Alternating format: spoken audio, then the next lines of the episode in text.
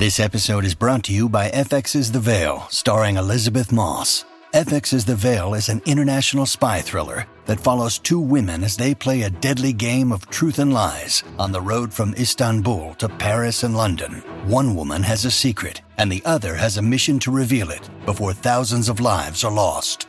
FX's The Veil, now streaming, only on Hulu. This episode is brought to you by Bumble. So, you want to find someone you're compatible with, specifically someone who's ready for a serious connection, totally open to having kids in the future, is a tall, rock climbing Libra, and loves rom coms with vegan pizzas on Tuesdays just as much as you do. Bumble knows that you know exactly what's right for you. So, whatever it is you're looking for, Bumble's features can help you find it. Date now on Bumble.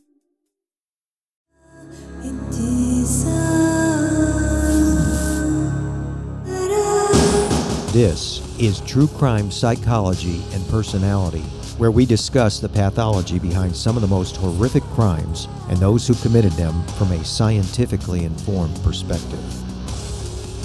I'm Dr. Todd Grande. I have a PhD in counselor education and supervision, and I'm a licensed professional counselor of mental health. Dr. Todd Grande, that's my YouTube channel. Today's question is Can I analyze the case of Jen Shah? First, I'll look at the background of Jen Shah, move to the timeline of the crime, then offer my analysis. Jennifer Shah was born in Salt Lake City, Utah on October 4, 1973. She goes by the name Jen. She lived with her grandparents in Hawaii until she was five years old. Her parents then brought her back to Utah, where they had studied at Brigham Young University. Jen did well in high school. After graduating, she enrolled at the University of Utah where she would meet a man named Sharif Shah. Later, the couple would marry and have two sons. Sharif was a college football player, but he was injured.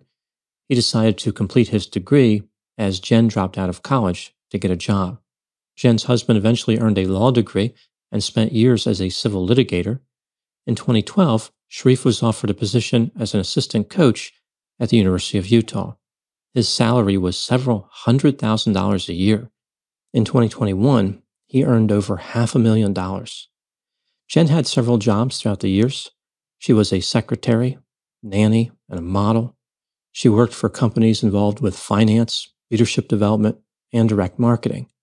She met a man named Stuart Smith when working for a marketing company called Thrive Learning in 2011.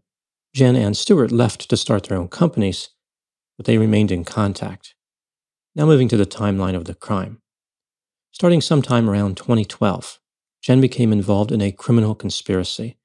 She operated a nationwide telemarketing fraud scheme that victimized thousands of people, many of them elderly. The scheme involved dozens of different conspirators, but was not sophisticated or complex. Jen's role in the crime was to manage the contact information of potential victims. She would identify people who others could then defraud. Jen did this by collecting information from business opportunity ads. For example, an ad that says work from home for just $99. When somebody clicks on this type of ad, their name and contact information are placed on a list. Jen would sell this information to telemarketers who would then contact the target and try to sell them various business services. For example, website development, e commerce consulting, accounting services, and business coaching. Some of the victims spent thousands of dollars, but the services had little or no value. The telemarketers would continue to defraud the same victims repeatedly until the victims had no money left and their credit cards were maxed out. Eventually, Jen branched out from only selling leads. She owned and operated one of the telemarketing sales operations that was part of the scheme. During the time that Jen was involved in the scheme, dozens of her conspirators were arrested. Jen was not deterred. She continued her involvement in the scheme and tried to avoid detection. Over the course of several years, she made significant efforts to hide her criminal activity. For example, she directed others to lie. She placed bank accounts and businesses in the names of other people. She no longer accepted any type of payment other than cash. She told people to delete text messages and electronic documents. She put computers and other evidence where she thought the authorities could not find them, and she moved some of her operations to another country. The authorities started investigating Jen after arresting people involved in another similar scam. In November 2020, Jen was featured on the Bravo reality television series, The Real Housewives of Salt Lake City. The Real Housewives franchise follows a cast comprising women who have been financially successful. The franchise has a strong preference for cast members who have remarkably poor judgment. Their lives are supposed to be dramatic, stressful, and exciting. Shows like this are accustomed to cast members behaving erratically. That's exactly what the show is looking for. But Jen took this to a higher level. She was described as over the top, aggressive, and out of control. She would regularly scream at people and engage in other disruptive behavior, like throwing a pair of $1,500 shoes off of a boat, dumping champagne on a friend's head, and throwing water at a camera. Jen's spending habits attracted attention as well. Her spending habits were excessive even among a group of cast members where overspending was expected. Jen claimed that she made millions of dollars and probably spent at least $50,000 a month. Later, she said that was just on clothing. On one occasion, she spent over $80,000 on a party. The other cast members had rational explanations for how they earned money and would occasionally discuss what they did for a living. But Jen avoided that topic. She said things like she owned several businesses and was responsible for the algorithm that served ads online. One time she implied that she was involved in direct response marketing. Jen said, quote, I'm the Wizard of Oz. I'm the one behind the curtain that nobody knows exists, but I'm the one making everything happen, unquote. Jen's image on the show was larger than life and highly connected to materialism. She lived in a 9,420 square foot Park City, Utah mansion with five beds and eight bathrooms and drove a Porsche Panamera. Jen failed to mention that the house was rented and the Porsche was leased. Jen had a number of assistants who would follow her around. Stuart Smith, the man I mentioned who worked with Jen before, was one of these people. He was her primary assistant. People found it strange how he performed just about every task for Jen. She couldn't seem to do anything herself. During Jen's time on the show, video of Jen screaming at her employees was released. She said things like, Shut the blank up. You think this is funny. One time, she even threw a chili bowl at a clothing designer. Her aggressive behavior lasted for a long time. It wasn't just one or two quick comments. Jen's chili bowl bombardment was so conspicuous, combative, and confrontational that it cultivated criticism. She ended up becoming a polarizing figure who was helping the reality TV series to grow in popularity. Her behavior caused her to receive more attention. The show's audience members were not the only ones paying attention to Jen's behavior. Federal authorities were as well.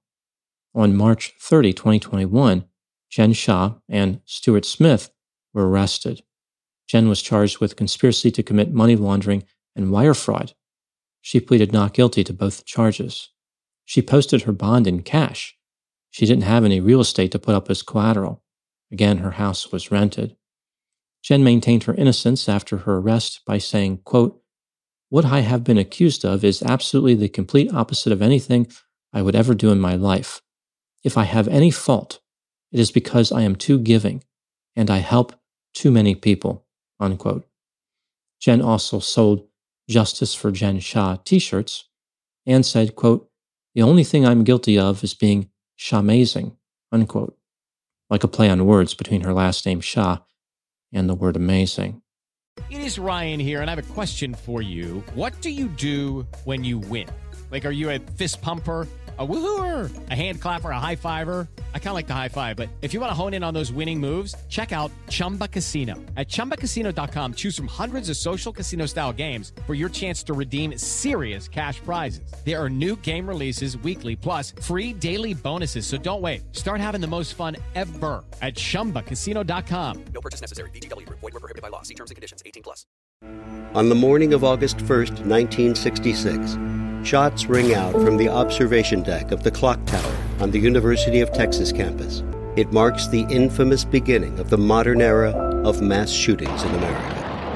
You're listening to Stop the Killing podcast. Join us as we take you behind the crime scene tape to explain global mass shootings and mass attacks. I'm Sarah Ferris, but more importantly, this is Katherine Schweit, the former head of the FBI's active shooter program. I spent five years as the FBI's top executive looking for answers to the mass shooting crisis. I've been at the shooting scenes, I've traced heroic acts of bravery, and I've sat silently and listened to the heart wrenching stories from survivors. Amongst this horror, there is hope. We all hold the key to stop the killing. You just need to know how to unlock the door. Download Stop the Killing and be part of the solution. Search Stop the Killing on Apple, Spotify, and all the usual suspects. On November 19, 2021, Stuart Smith pleaded guilty to conspiracy and obstruction. This put Jen in a tough position. Stuart would probably testify against her if she went to trial. In July 2022, Jen pleaded guilty to conspiracy to commit wire fraud. On January 6, 2023, she was sentenced to six and a half years in prison. She was also sentenced to five years of supervised release and must pay $6.6 million in restitution. At her sentencing, Jen said that she struggled to be responsible for the longest time because she deluded herself into believing that she had done nothing wrong. Jen received a lighter sentence compared to what she could have received. The judge indicated that he believed Jen would not commit a crime again, if for no other reason than she was so well known. After being sentenced, Jen had a party with about 20 guests at an Italian restaurant. She is scheduled to surrender herself in prison on February 27, 2023. That's when the real party will get started. Now, moving to my analysis. Here are my thoughts on a few areas that stood out to me in this case. Item number one Jen Shah was warned that appearing in the Real Housewives franchise would expose her secrets.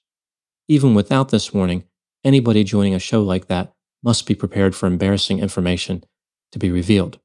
It is simply the nature of being on that type of reality show. Most people on those types of shows are not happy about the fact that certain details about their personal lives could be made public, However, most of their secrets are fairly benign. If they are revealed, it might be embarrassing, but it's really more of an annoyance than anything else. Jen, however, had a fairly significant secret. She had been defrauding people out of millions of dollars. She was taking a tremendous risk by appearing on that show. Which brings me to item number two. Jen did everything that she could possibly do to stand out on the Real Housewives television reality series. She was by far the most obnoxious and dramatic cast member. Not only that, she made it a point to show off how much money she was spending. She was just asking to be noticed by the authorities.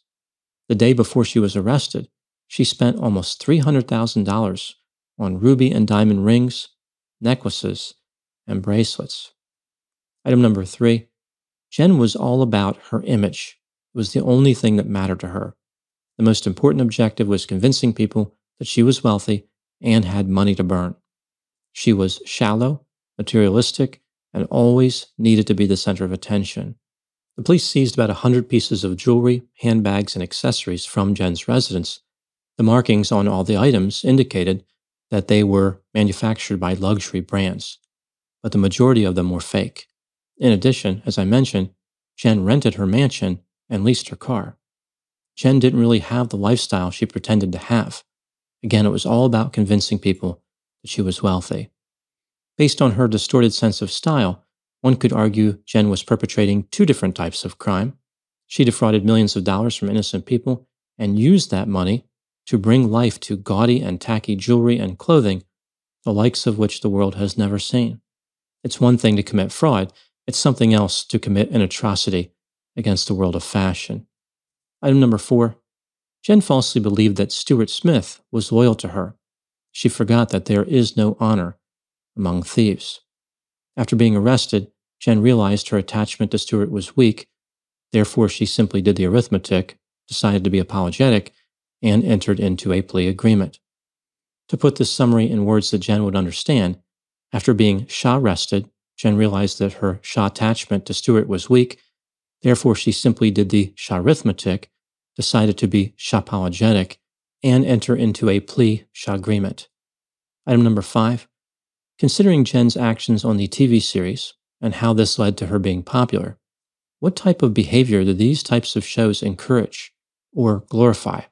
The participants of the show, the cast members, are required to have what has been referred to as an inspirational lifestyle. They must have expensive clothing and jewelry, luxury cars, and mansions. Some people who watch the show live vicariously through the cast members. They want to be exactly like Jen or other participants.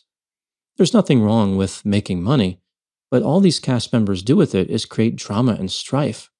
It's worrisome that so many people have set their standards that low.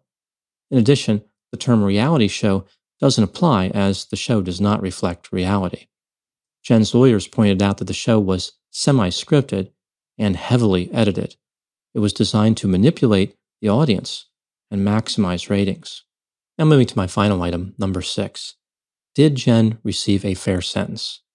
Jen's attorneys made several arguments on her behalf. She was only one of many people involved in the criminal scheme. She never communicated with the victims. She did not invent the fraud and was not involved in all aspects of the conspiracy. Jen told the court that she was sorry for her role in the scheme. She apologized to the victims and said that she accepted full responsibility. She then promised to pay the restitution, as if she had a choice. The court did not make that optional. It was part of her sentence. Jen said, quote, I recognize that some of you lost hundreds and others lost thousands, and I promise to repay, unquote. Moving back to the question, was Jen's sentence fair? It seems clear that Jen has a pronounced lack of insight. Therefore, it's hard to believe that she really understands how to avoid this behavior in the future. She flaunted money that she had stolen on a TV show. I'm not a big fan of prison sentences for property crimes, but considering she was active for about 10 years and targeted a vulnerable population, I think that three years in prison would have been acceptable. Again, she was sentenced to six and a half. I do, however, agree with the five year period of supervised release. Given Jen's lack of insight, anything shorter would not be appropriate. Or to put that in language Jen would understand, not be shop appropriate.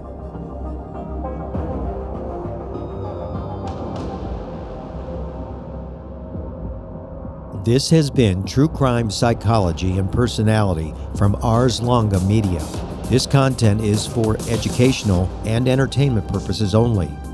Ars Longa Vita Brevis.